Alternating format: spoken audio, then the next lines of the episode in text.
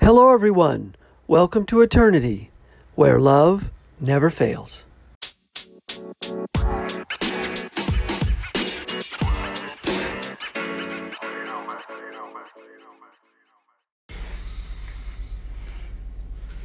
Hello, everyone. Thanks for listening. This is the Eternity Bible Study Podcast, where we walk through the Bible together every weekday, Monday through Friday. We're podcasting from here in the United States and in Zambia with a goal to share our thoughts and encourage one another as we read God's Word together, verse by verse. My co host in Zambia, Matali, and I are both listening to Through the Bible podcast and then sharing our thoughts and encouragement with you. From America to Africa and everywhere else, God is in control. As always, our attribution goes to Through the Bible with Dr. J. Vernon McGee. So if you've ever wanted to try to read the Bible every day, we hope you can join us. We're regular people, just like you, trying to learn more about God and walk in step with His Holy Spirit.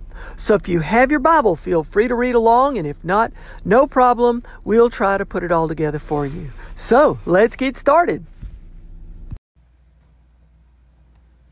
Hello, everyone, and welcome back. We're back in the book of Second Chronicles, and uh, we're in chapter seven. Uh, we left off at verse fourteen. We'll take up there again today.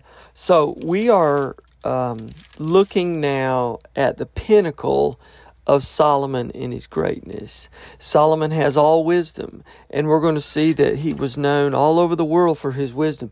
This, Israel was at the pinnacle of its power. Um, Israel was richer than any other country. Solomon was respected all over the the known world, and even the Gentiles were coming to acknowledge God. And uh, you know, McGee made the point that that was God's original purpose was that the Gentiles would be known uh, to, to, I mean, would know God as well. But um, uh, as McGee said the, the, the, the nation Israel was, was always looking in. They weren't looking out to spread the news of God. They were looking in to keep God for themselves. But in any event, the purpose that Solomon was supposed to, the role he was supposed to play was to build his temple, and he did.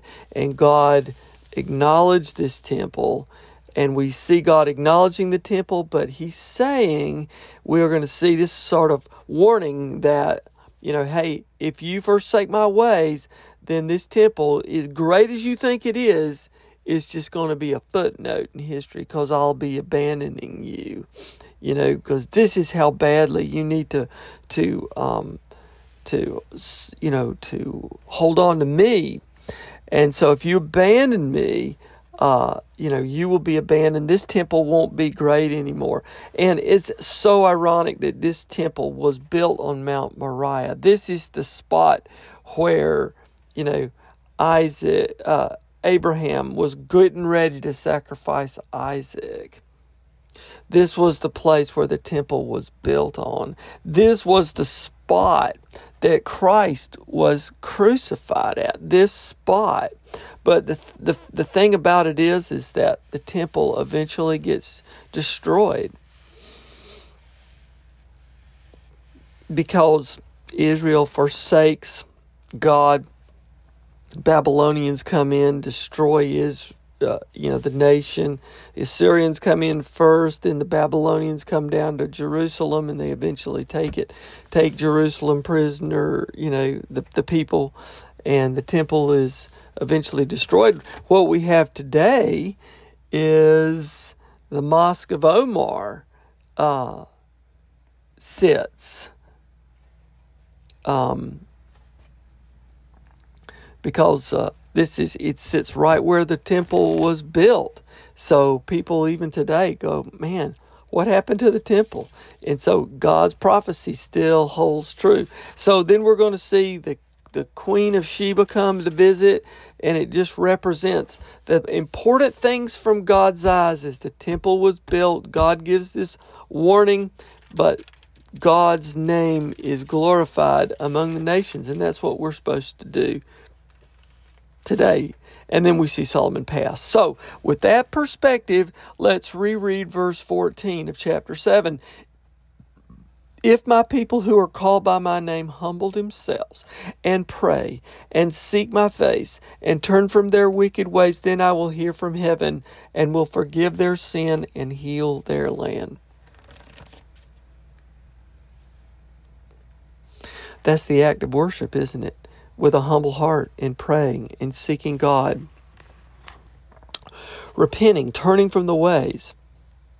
God will hear the prayers from heaven and forgive them their sin and heal their land. Verse 15 Now my eyes will be open and my ears attentive to the prayer that is made in this place. In other words, God says, I will hear your prayers. Verse 16 For now I have chosen and consecrated this house that my name may be there forever. My eyes and my heart will be there for all time. And as for you, if you walk before me as David your father walked, doing all doing according to all that I have commanded you, and keeping my statutes and rules, then I will establish your royal throne. As I promised, or as I covenanted with David your father, saying, You shall not lack a man to rule Israel. But here we go with the warning.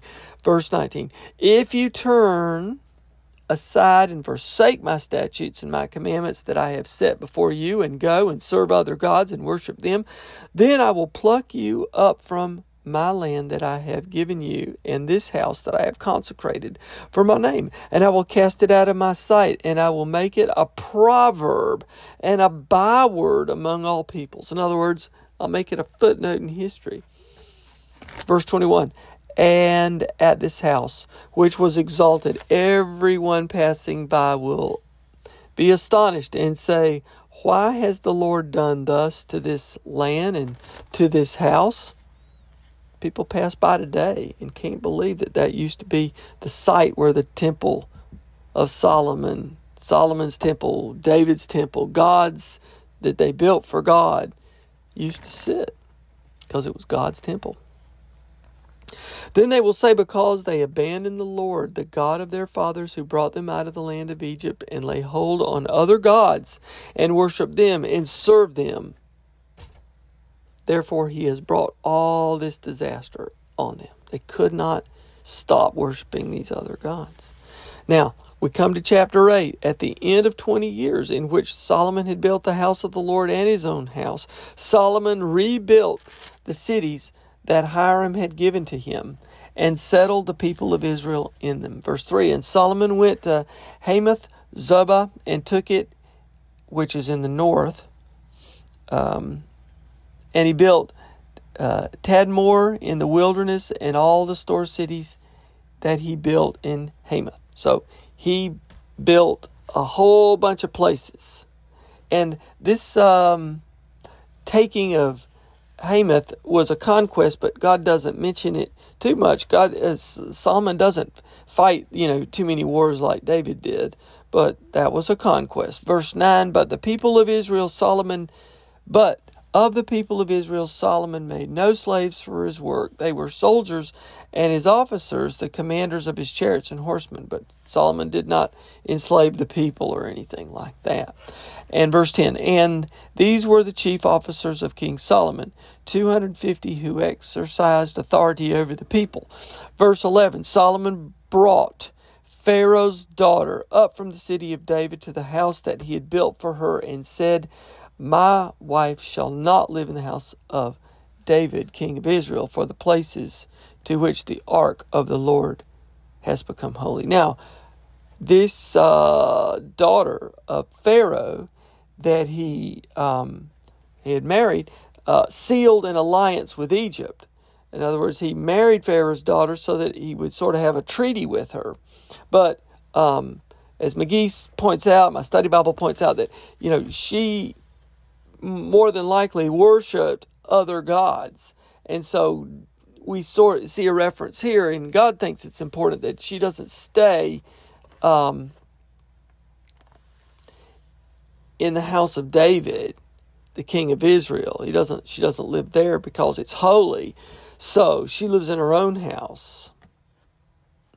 Okay, so we get that, And then we come to chapter 9. We're just dropping down uh, to the high points here. Chapter 9, we see Solomon on all his glory because we get the Queen of Sheba who comes up from the south, uh, from her kingdom, to acknowledge formally Solomon's wisdom and God's glory. Verse 9, uh, excuse me, chapter 9, verse 1 Now, when the queen of Sheba heard of the fame of Solomon, she came to Jerusalem to test him with hard questions, having a very great uh, uh, retinue and cam- camels bearing spices and very much gold and precious stones. In other words, McGee says the, the three wise men didn't have anything on the Queen of Sheba. I mean, she comes in with a big long train of wealth, and her greatness is on display as well. And when she came to Solomon, she told him all that was on her mind. So she has this official meeting, and Solomon answered all her questions. And there was nothing hidden from Solomon that he could not explain to her. So she's asking all the questions, and Solomon has all the answers. And when the queen of Sheba had seen the wisdom of Solomon, the house that he had built, the food on his table, the seating of his officials, and the attendance of his servants, and their clothing, and his cupbearers, and their clothing, and his burnt offerings that he offered at the house of the Lord, there was no more breath in her. She was overwhelmed. I mean, even the servants were well taken care of. I mean, and she's looking at the small things, you know, because if you you can't do the great things great if you don't do the small things great. So she had nothing else to say. Wisdom, wealth, and everything. Everybody was taken care of. Verse five. And she said to the king, The report was true that I heard in my own land of your words and of your wisdom, but I did not believe the reports until I came and my own eyes had seen it. It's almost like pointing to Christ and his glory. You you hear it is true, but you have to see it. Sometimes to believe it, you have to see the word of God. You have to hear the word of God. You proclaim the word of God. You know? But remember Jesus said, "Blessed blessed are those who believe without seeing." And behold, half the greatness of your wisdom was not even told to me. You surpass the report that I heard. In other words, we haven't even seen the glory of Christ. How much more glory are we going to see when we see Christ? And every little thing will be taken care of. He's got far more wisdom, he's got far more wealth and glory. His greatness surpasses everything. Happy are your wives. She even understands that. Happy are these your servants who continually stand before you and hear your wisdom. I mean, she says this with an exclamation mark. I mean, that everybody around Solomon was happy. And it's another sort of, it points to Christ. Everyone who's around Christ in his glory will be happy. Christ came the first time as a servant.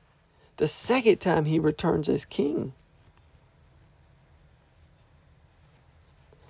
Blessed be the Lord your God, who has delighted in you and set you on his throne as king for the Lord your God. In other words, he's saying everything that she's saying correctly, everything you've got, we say praise God because he has given you all this. He has set you on this throne. The wealth that you have comes from Him. Same thing with us. Anything we have comes from God. When Solomon starts saying, Oh, I did all this, that's when he falls out of favor. But we don't see that chronicled here in Second Chronicled Chronicles because we're getting the important things from God's perspective. And God says rhetorically, everything else it, that's written in the book of Kings. But for right now, I'm telling you what's important for my eyes. Verse 22 Thus King Solomon excelled in all the kings, all the, excelled all the kings of the earth in riches and in wisdom. And all the kings of the earth sought the presence of Solomon to hear his wisdom, which God had put into his mind. So it's not just the king of Sheba. He was greater than all the kings of the earth in riches and in wisdom, and all the kings of the earth wanted to come see him to hear his wisdom, which God had put into his mind. So this was an international king. This was an international kingdom. God is being glorified as an international God. Verse 25 And Solomon had 4,000 stalls for horses and chariots, and 12,000 horsemen whom he stationed in the chariot cities with the king in Jerusalem. Verse 26 And he ruled over all the kings from the Euphrates to the land of the Philistines to the border of Egypt. Verse 27 And the king made silver as common in Jerusalem as stone, and he made cedar as plentiful as the sycamore. And horses were imported for Solomon from Egypt and all the lands. This was the pinnacle of his glory for God, God's glory, the pinnacle of Israel's glory. Now, he was doing things that he wasn't supposed to. He's not supposed to breed horses, but he did. God doesn't condemn it right there. He's permitted it, but he's putting it in there to show that he was not supposed to do that. As McGee teaches from the Mosaic Law, you're not supposed to breed horses. Maybe that's why you see donkeys all the time in Israel. But in any event. Verse uh, 29 Now the rest of the acts of Solomon from the first to the last, are they not written in the history of Nathan the prophet and in the prophecy of Ahijah and the Shilonite and the visions of Iddo? Okay, so it's a rhetorical question. In other words, that was supposed to be, as my study Bible points out, the book of Kings. So everything else is written over there. This is the important stuff from God's perspective. Verse 30 Solomon reigned in Jerusalem over all Israel 40 years. Verse 31 And Solomon slept with his father and was buried in the city of David, his father, and Rehoboam his son reigned in his place. So that was it. We don't hear anything else about Solomon's life. It's just the things that brought glory to God. What about us, too? When you think about it, if God was writing a chronicle of your life or my life, Man, that might be a short book, huh?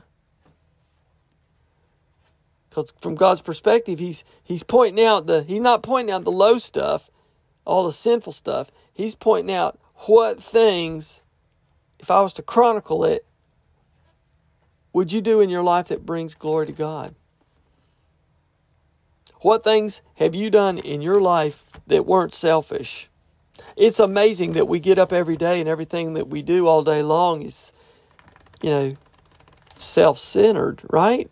I mean, you go to work to earn money for yourself, you eat for yourself, your interactions with other people hopefully make yourself look good. You can talk bad about other people to make yourself look good, put somebody else down to make yourself go high. Everything is from a perspective of getting positive feedback about yourself, and then you come home at the end of the day and you talk about what you did that day. Was it a good day? That means yourself got your own glory. Was it a bad day? You you probably uh, got criticized from somebody else and brought you down.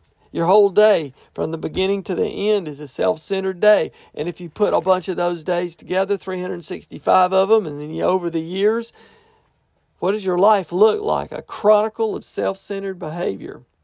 And the times that you pray or give glory to God might be just little few seconds in there.